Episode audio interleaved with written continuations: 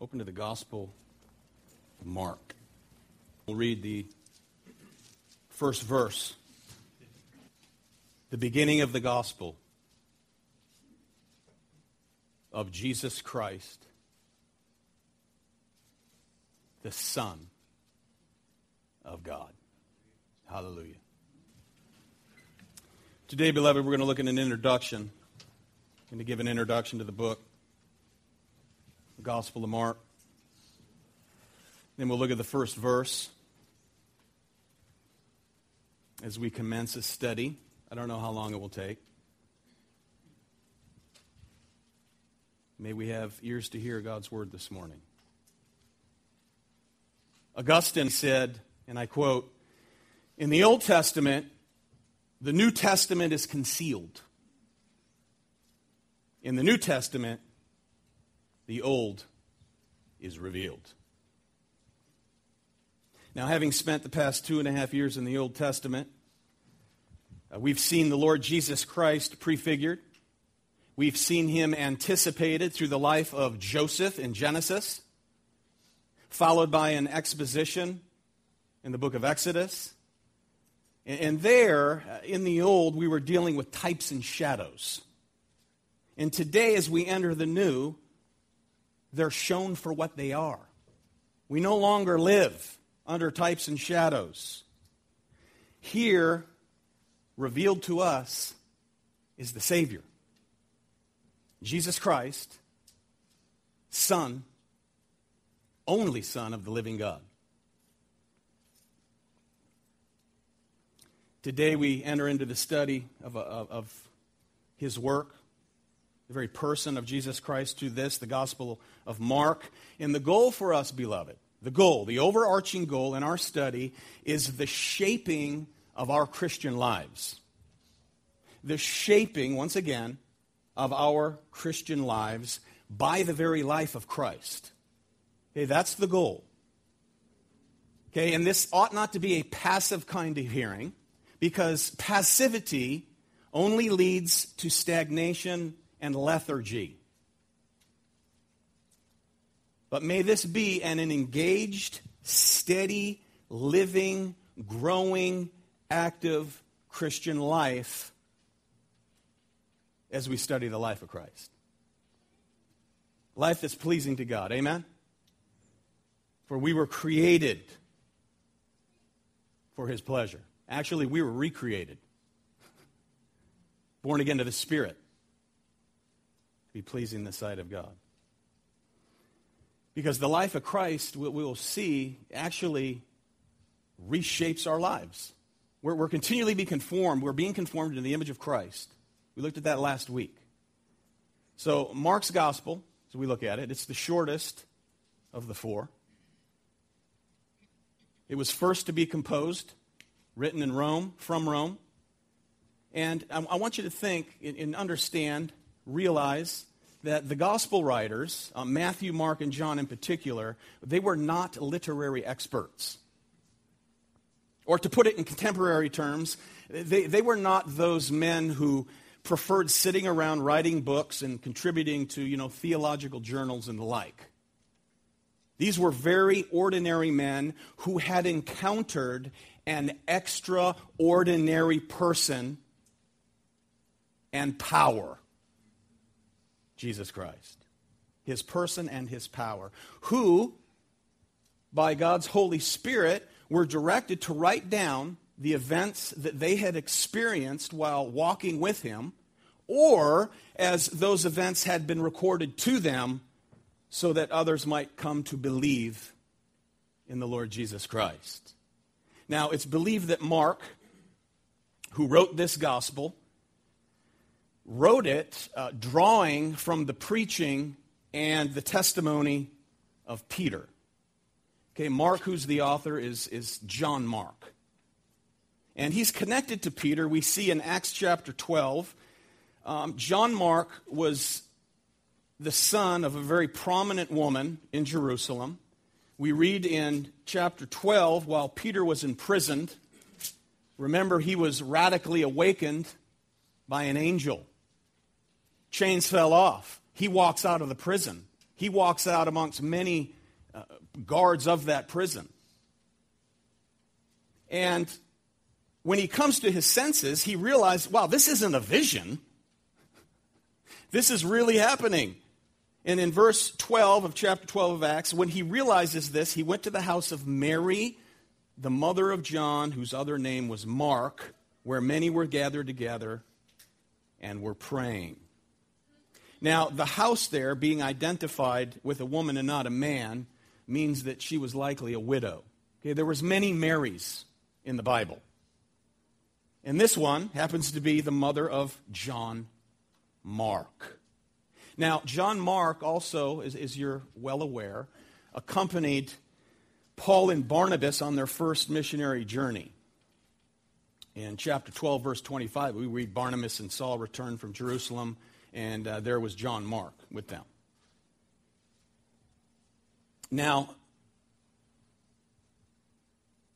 after that, during that missionary journey, this John Mark was overcome with some fog of uncertainty, and he ends up departing from Paul and Barnabas. We see that in Acts 13 and verse 13. Now, Paul and his companions set sail from Paphos and came to Perga in Pamphylia, and John left them and returned to Jerusalem. That's John Mark. So he departs from them. And later, as you know also, there would be a dispute between Paul and Barnabas over John Mark. Paul did not want Mark accompanying them on the second missionary journey. Barnabas did. So there was a sharp dispute between the two of them in Acts 15 and verse 39.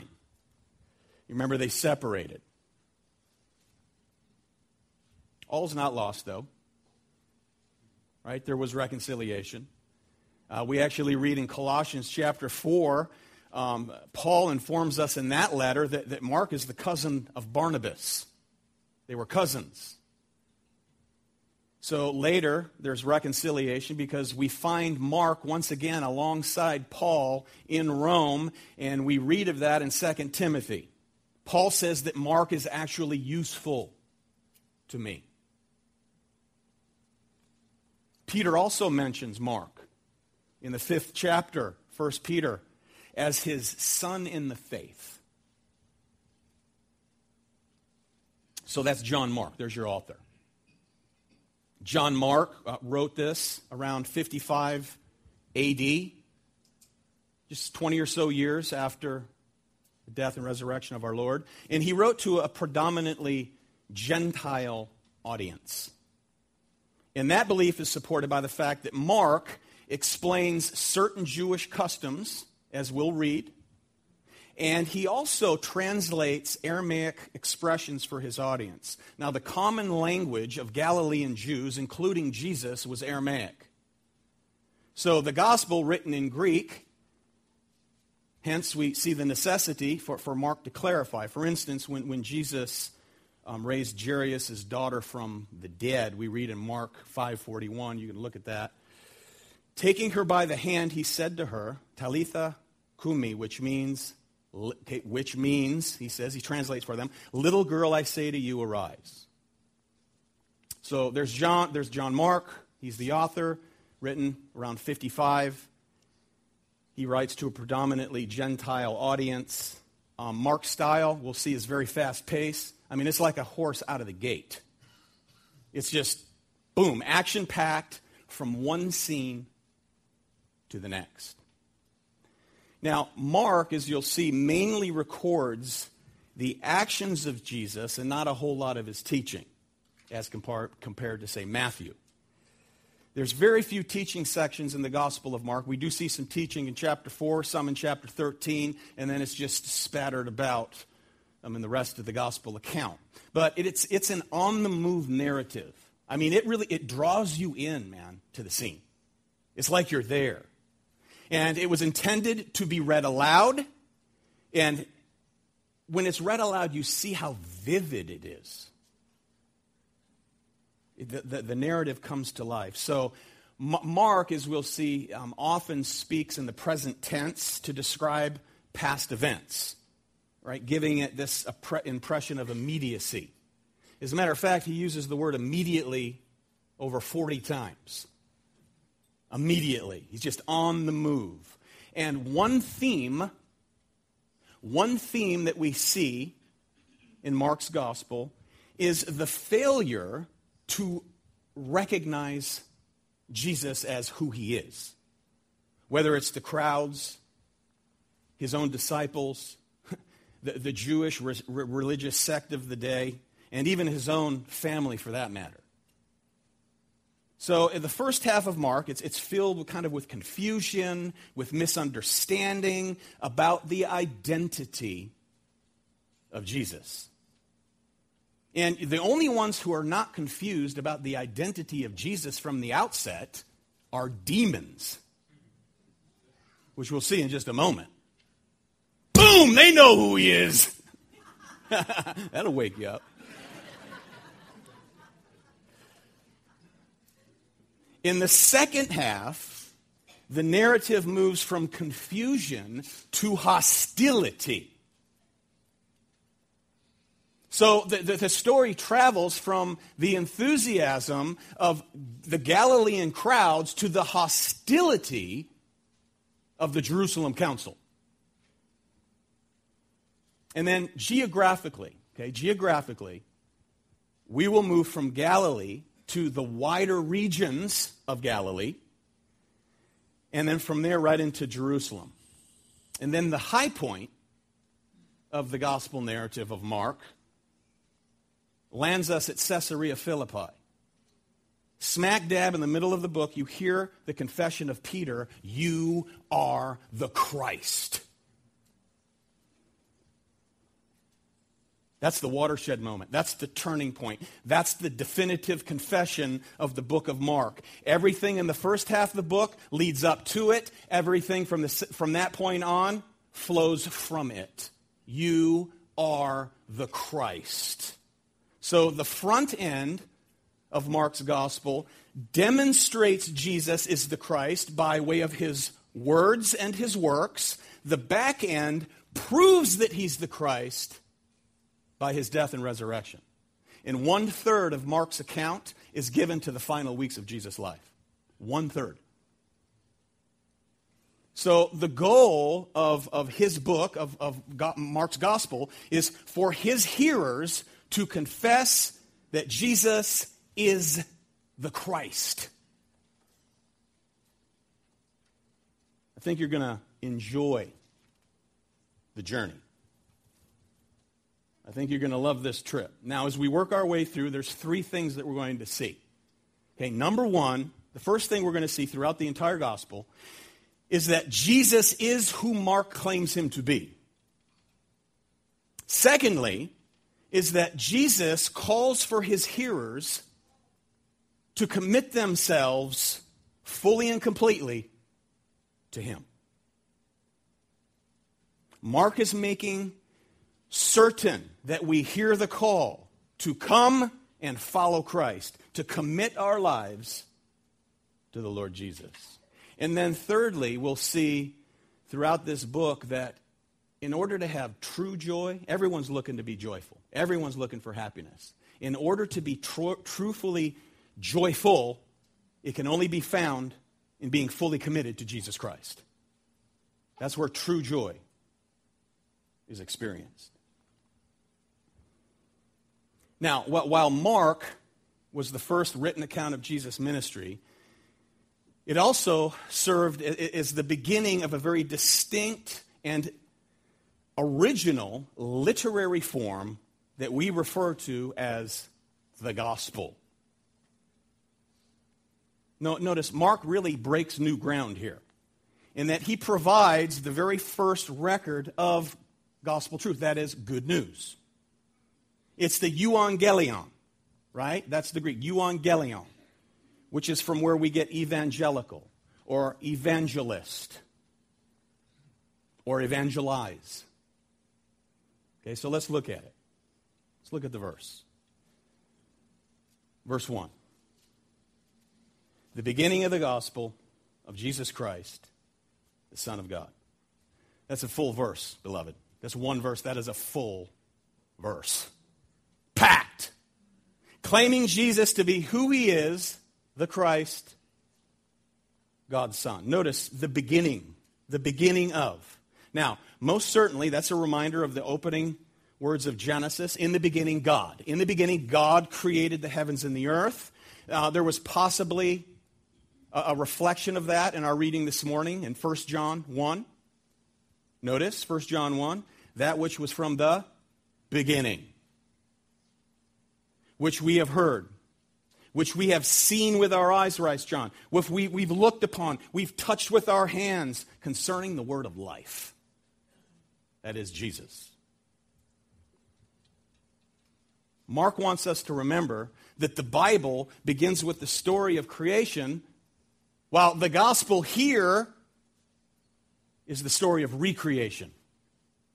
Recreation. Now, we've seen foreshadowings of that in Exodus, amen? The erection of the tabernacle was God reestablishing holy ground on a fallen, cursed earth, a place for God to meet with his people, which was very safe if you follow the prescribed manner, very dangerous if you don't. Here now, he tabernacles among us. Now, beginning here, right, the beginning of, signals for us the fulfillment of God's everlasting word. See, God's gospel, beloved, begins in Genesis chapter 3, verse 15, okay? That's where it begins. Where Adam, who was in paradise, sins. He's driven into the wilderness. Paradise is lost. God says to Satan, God says to the dragon, God says to the tempter, to the liar, to the murderer, I will put enmity between you and the woman, and between your offspring and her offspring. He shall bruise your head, and you shall bruise his heel. So the gospel is the story of God who from the fall moves to redeem humanity to himself by way of a human being. That is the redemption of fallen mankind by way of a man. So the mystery unfolds through the pages of Scripture, all according to God's covenant loyalty, not Israel's loyalty, God's covenant loyalty. And throughout the pages of Scripture, God moves forward. He calls Abraham to himself. He creates a people. There were no Jews. He made Jews out of Abraham. He creates a nation, the nation of Israel, through whom would come the promised offspring, the promised seed in Genesis 3. So what we have here in Mark is not the start of the gospel, but don't miss this. What we have here is the beginning of the gospel appearing in person. Appearing in person. The earthly ministry of Jesus Christ, the Son of God. Now, I want you to notice there's three different designations that define him. Name, title, and identity. That is a description of his nature. Name, title, and a description of his nature. Notice his name. He's Jesus. Which was a very, very common, ordinary name in first century Israel. An everyday name. His human name, Yeshua, basically Joshua, meaning Yahweh, is what? Salvation. Yahweh saves. That's his name. You shall call his name Jesus, for he shall save his people from their sins. The angel said to Joseph, Matthew 1:21. So he wasn't the only one with that name. That was a very common name. It was as common as is the name John. Jesus was one of the commonest names around. Therefore, we read, Jesus of Nazareth, so as to distinguish him from other Jesuses of the day. But I believe that's very appropriate, right? This is God in his sovereign wisdom here, in his providential care, sends his Son at just the right time. and he came to fully identify with common people. He was a real human being. Fully man. Yet, as you observe him throughout Mark's gospel, he is undeniably different than every other man. A human being, a real human being, incredibly unusual. A man of unrivaled authority, causing absolute astonishment. And Mark helps us to understand why. Notice, the beginning of the gospel of Jesus Christ. It would be better to translate that, the Christ. His title. His name is Jesus. His title, Christ. Christ is not his last name. Mark is saying, I'm writing to you about Jesus, who is the Christ. Christ, Christos, meaning anointed, royal, coming one. Anointed, royal, coming one. Christ is his royal title. The one who's been anointed is royal king. He will be coming. That was the promise of the Old Testament. He will be coming. Speaking of an anticipated coming king, referring to Messiah. The Messiah. The one of whom the entire Old Testament speaks. He's coming to establish the anticipated rule of God on earth. He's come. He's king. Mark says here, I'm going to tell you, I'm going to show you that Jesus is that long-awaited royal king. That's what he's setting out to do. So the first half of Mark's gospel is devoted to doing just that, showing that he, Jesus of Nazareth, is the anticipated one. And then that truth, of course, reaches its climax in the middle of the book. That's that watershed moment. That's the tipping point when Jesus says he retreats a bit with his disciples. He takes them to a very pagan area, Caesarea Philippi, and he says, who do men say that I am? Who do men say that I am? And they told him, well, some say John the Baptist, raised from the dead. John had been beheaded. Others say Elijah, others one of the prophets. And he said, who do you say that I am? Probably not in that tone. But that's my tone. Who do you say that he is? Peter answered, you are the Christ. He's the Christ. He's the Messiah. Means the same thing. He's the anointed one. That's his royal title. His human name is Jesus. His royal title is Christ. He's Messiah, the anointed one. Simply, beloved, he's king. He's king. The good news is about to be told. This is the story about the promised king. He's arrived, and he's about to inaugurate his kingdom, and he's about ready to bring in a new era of salvation, peace, blessing, and order in this fallen earth.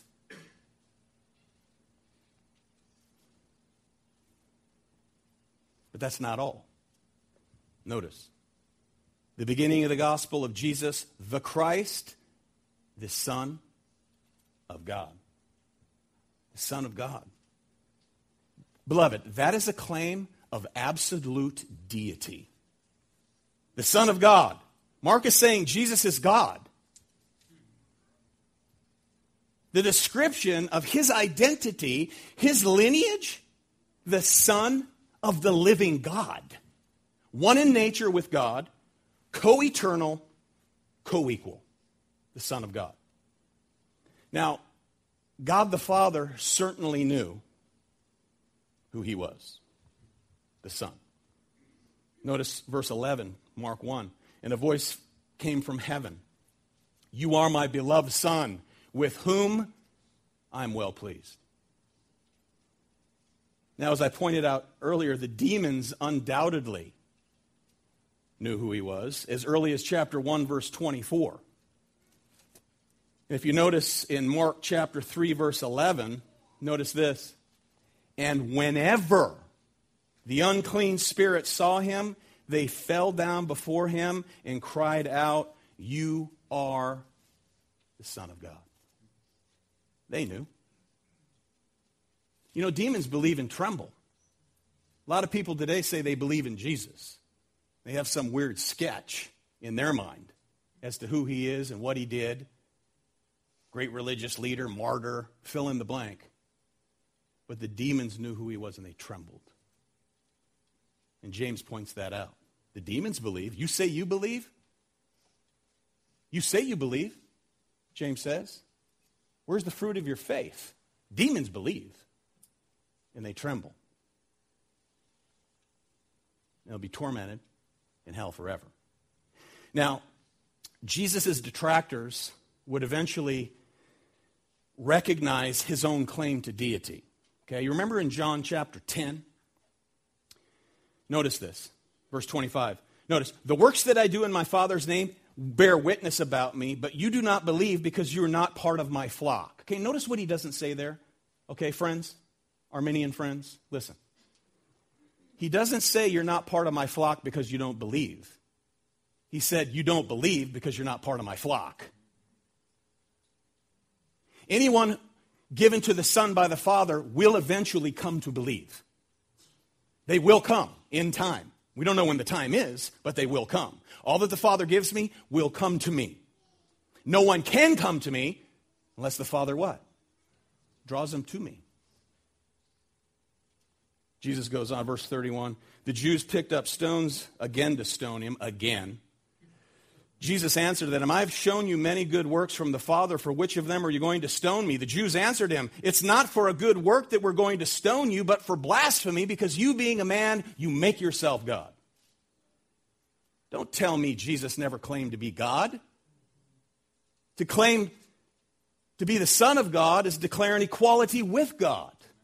Therefore, they sought to kill him. But they could not.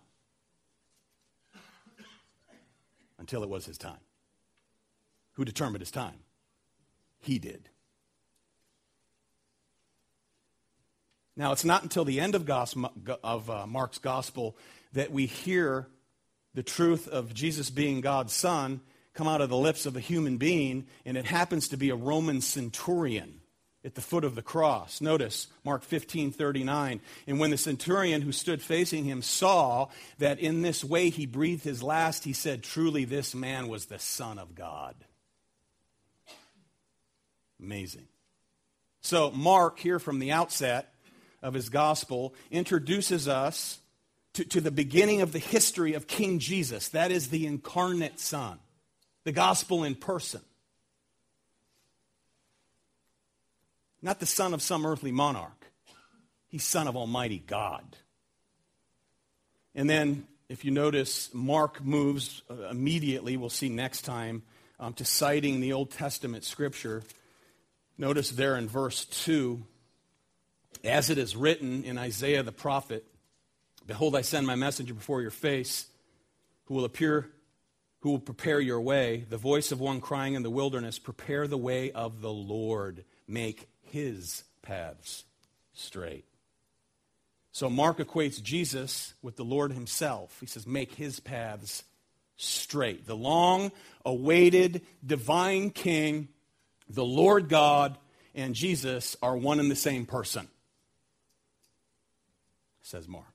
So throughout his gospel, Mark, as we read these accounts, indirectly raises the question, is this the one?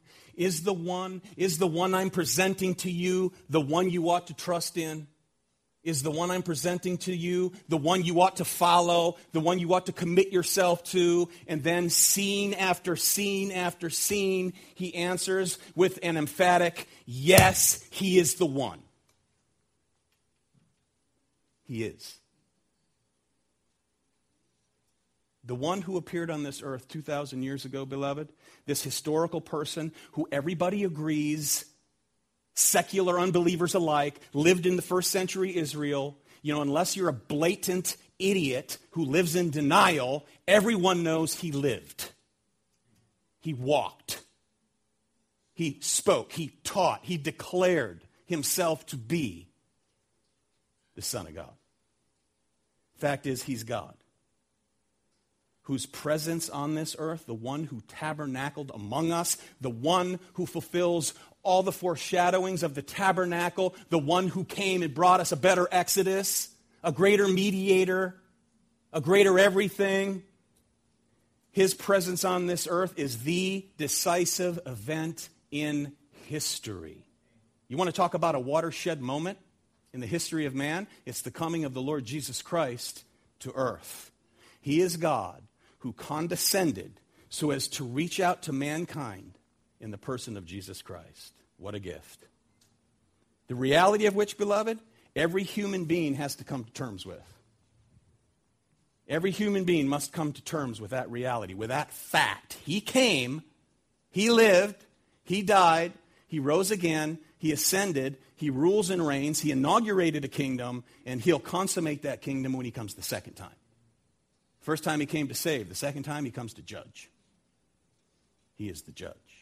So God has made himself known by taking on human flesh, became a man. Jesus is that man. He is Jesus, who is the Christ, the one and only Son of God, who is God the Son. A lot in that verse, huh? We'll see that he raises the dead. Who else can raise the dead but God? Or the power of God, say, through the apostles. He commands nature. He commands the wind and sea to obey, and the wind and sea must obey. He casts out demons by the authority of his word. And who else can forgive sins but God? He forgives sins. Mark 2:7, we see it early on. Only God can forgive sins. So question, who do you say Jesus is this morning? Who do you say he is? Have you come to terms with this Jesus? Have you? He is not a remnant of history. He's not a list of facts. He's not some mere religious leader, beloved. This isn't a collection of ideas. He's the Son of God who came and laid down his life for sinners before he rose again from the dead. Everything hinges on the resurrection of Jesus Christ. As I said before, if Jesus didn't rise from the dead, throw the Bible away. Because everything in the Old Testament was moving towards that. Throw it away. He's the mystery revealed. Amen? He's the king. Intellectual assent to the facts, by the way, will not save your soul. You can intellectually agree with the person, the work of Jesus Christ, and you will go to hell. And hell is forever. The question is, have you entrusted your very self to him? Do you believe in him? Do you realize that there's no good in you? There is no one righteous, no, not one. No one seeks after God. All are condemned. All who don't believe are condemned already. But there's deliverance, there's freedom in Christ Jesus alone. When you repent of unbelief and entrust yourself to him, realizing there's nothing you can do in and of yourself to find favor in the sight of God, because all your good works are nothing but filthy rags. He's our righteousness. He is our propitiation. He's God's propitiation. He pleased. He propitiated the wrath of God. Now, next, as we work our way through Mark's gospel, we'll see that knowing Jesus for who he truly is, the Christ, the Son of the living God, it leads to discipleship. Discipleship. Jesus calls for his hearers to commit our lives fully and completely to him. And Mark makes sure that we hear that call throughout the gospel, as we shall see. So Mark's gospel summons its hearers to follow and submit. Notice in chapter 1, verse 16. Passing along the Sea of Galilee, he saw Simon and Andrew, the brother of Simon, casting a net into the sea, for they were fishermen. And Jesus said to them, "Follow me. I will make you become fishers of men." And immediately they left their nets and followed him. And going on a little farther, they saw James, the son of Zebedee, and John, his brother, who were in their boat mending their nets. And immediately he called them. They left their father Zebedee in the boat with the hired servants, and they followed him. Look, before you can do anything for Jesus, you have to learn from Jesus. Some people just say, just go do something for Jesus. Look, you can't do anything until you know the mind of the man. You must know the mind of the God-man. What does he say about this, that, and the other? You have to learn from him. What are his priorities? What does his word say? And that means, beloved, we have to listen. We have to sit and listen before we give instruction. We sit at his feet. We commune. We ponder his words. We ponder his actions. We sit and we shut up before we do anything for him. And we listen. So we need him to instruct us so as to rightly lead us. So when we talk about following him, beloved, what are we talking about here? Because, I mean, these guys literally dropped what they were doing and they followed him. They literally walked behind him. And what does that mean for us? Okay, Jesus isn't here in a body now, in a physical body, for us to follow in the dust of his sandals. Amen? Well, there's something much deeper here, and it was something much deeper then as well. It meant more than just merely following him around. Jesus did say, look, if anyone shall come after me, let him pick up his cross, deny himself, and come after me, follow me. And when you thought about a cross in that day, it wasn't like the one you wear around your neck. It meant death. It meant a miserable, horrifying death. So what does he mean, follow me? There's something more here. Beloved, this has to do with spiritual allegiance. Following Jesus has to do with spiritual allegiance, an obedience that flows from a very special connection to him. A very special connection to him, the living God. When we talk about following Christ, we're talking about being united to Christ.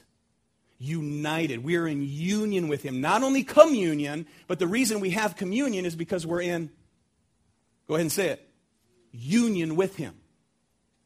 A living union, an everlasting union. When we come to our senses by the grace, the sovereign grace of the Holy Spirit, realizing we're lost, realizing that we're doomed, realizing we deserve hell, and we call upon the Savior of the world, our Lord Jesus Christ, that is the regenerating work of God the Holy Spirit. And at that moment, the Bible says we're justified by faith, declared free from all blame, not by what we do, but according to what he did. So, We are formed in union with him. He joins himself to us, and he lives, beloved, not only above us, but within us. He leads us, in other words, from the inside, okay? But not haphazardly, but always according to what? His word. He leads us from within, according to his glorious word. He produces faith. He produces trust. We follow. This is spiritual allegiance by the work of the Holy Spirit, which comes by way of grace alone. Remember last week, 2 Corinthians 3:18? We are being transformed into the same image from one degree of glory to another, for this comes from the Lord who is the Spirit. Remember fame and luminosity? Glory. Fame, luminosity. We share in that because we're in union with him. We're in union with the living God, and we're being transformed in the same image from one degree of glory to another, to be fully manifest. When we see him as he is, and when we see him as he is, we will then be like him. Amazing. So here and now, he leads us from within. And again, it's don't ever come saying, the Lord told me this or told me that, if it doesn't align with Scripture. Okay? God does speak to us, but it's always in connection to his word, in context. And therefore, his life flows from out of us, and we grow in grace upon grace upon grace. And then we become more and more like him. Straying from his word, straying from fellowship with God's people, straying from this kind of rich fellowship, you know what it produces, friends? Stagnation. Stagnation. Indifference. An uncaring attitude. So we must stay engaged. This is what we'll see. It's a call to follow Jesus. So the challenge for us in this study is that as we move through, we have to ask the question of ourselves, is there a conscious desire for increasing Christ-likeness within me? Okay? We each are going to say this. Is there a desire for Christ-likeness within me? I ask myself that question all the time. Is that desire there? I mean, yes, to know about Christ, but to know him. Christ-likeness. Don't be afraid to ask that of yourself. Because, third thing we're going to see in this gospel is that true joy can only be found in being fully committed to Jesus, the Christ, the Son of the living God, before whom we have to do. We will stand before him, either in him or outside of him. So, you know, all people are in search of joy. They're in search of some kind of fulfillment, happiness, contentment. I mean, especially in America, right? Everybody be happy, right? Don't worry, be happy. Right? Be happy. But if we're going to be honest with ourselves, true joy can only be found in the Creator and what he's provided for us. And that is a union with him by way of his Son that creates communion, and the communion of which can overflow, where true joy, full joy, will ultimately be experienced. We can't experience full ultimate joy yet, amen? Because there's still the tension of sin. And beloved, I do not think that we can comprehend how affected and infected our intentions, our motivations are skewed because of the sin that still remains within us. Okay? But nevertheless, God still provides us this abundant grace. And we're going to see it chapter after chapter as he delivers people and lifts them up, giving them life, and they begin to follow him. You think about that demoniac in chapter 5. Just think about this.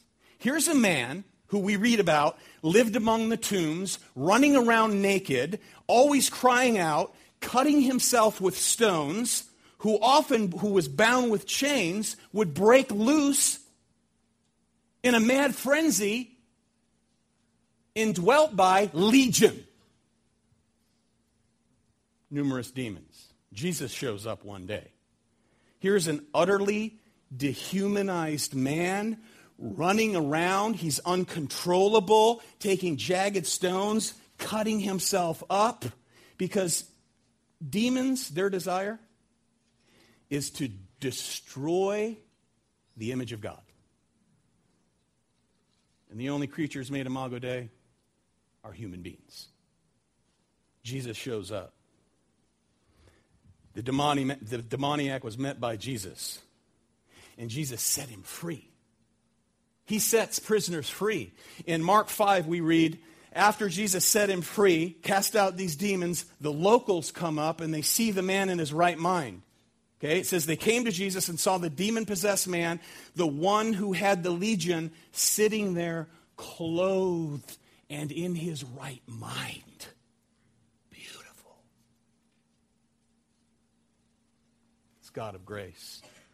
Now the man who had been possessed, Jesus gets in the boat. He wants to go with Jesus. Notice, the man who had been possessed with demons, this is Mark 5:18, begged him that he might be with him. And he did not permit him, but he said to him, go home to your friends. Tell them how much the Lord has done for you,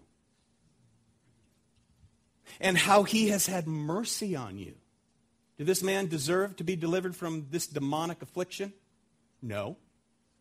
God showed him mercy.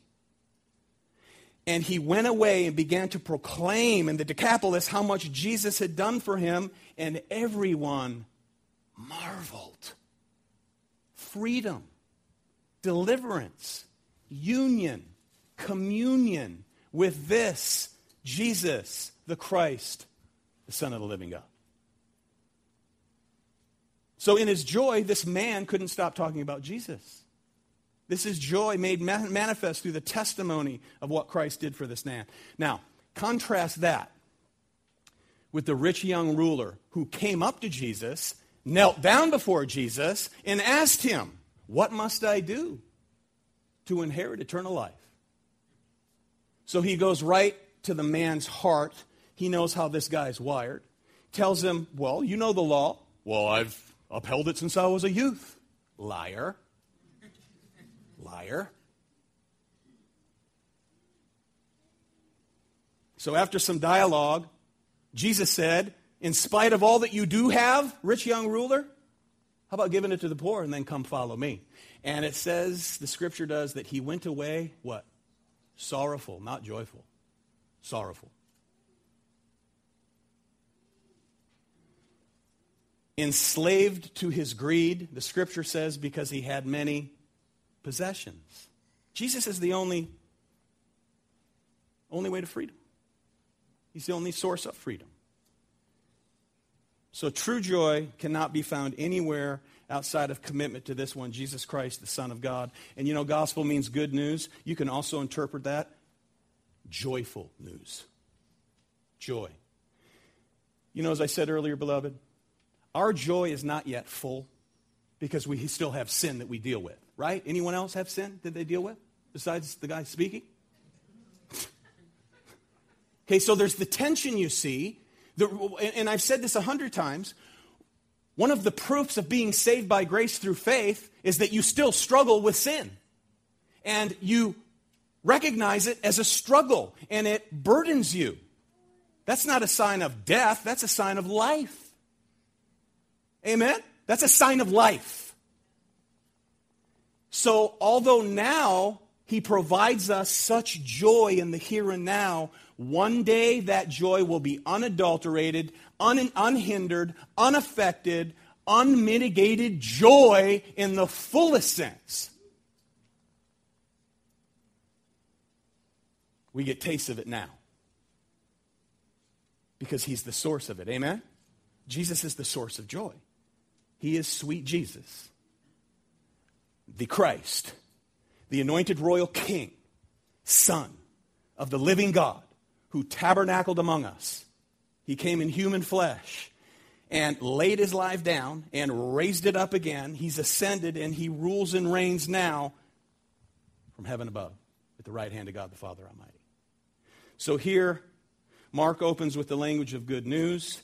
That is, the king has arrived on scene, who is God himself. He brings a new kingdom, and that is a kingdom of blessing, a kingdom of joy, and beloved, this is so wonderful, a kingdom of forgiveness.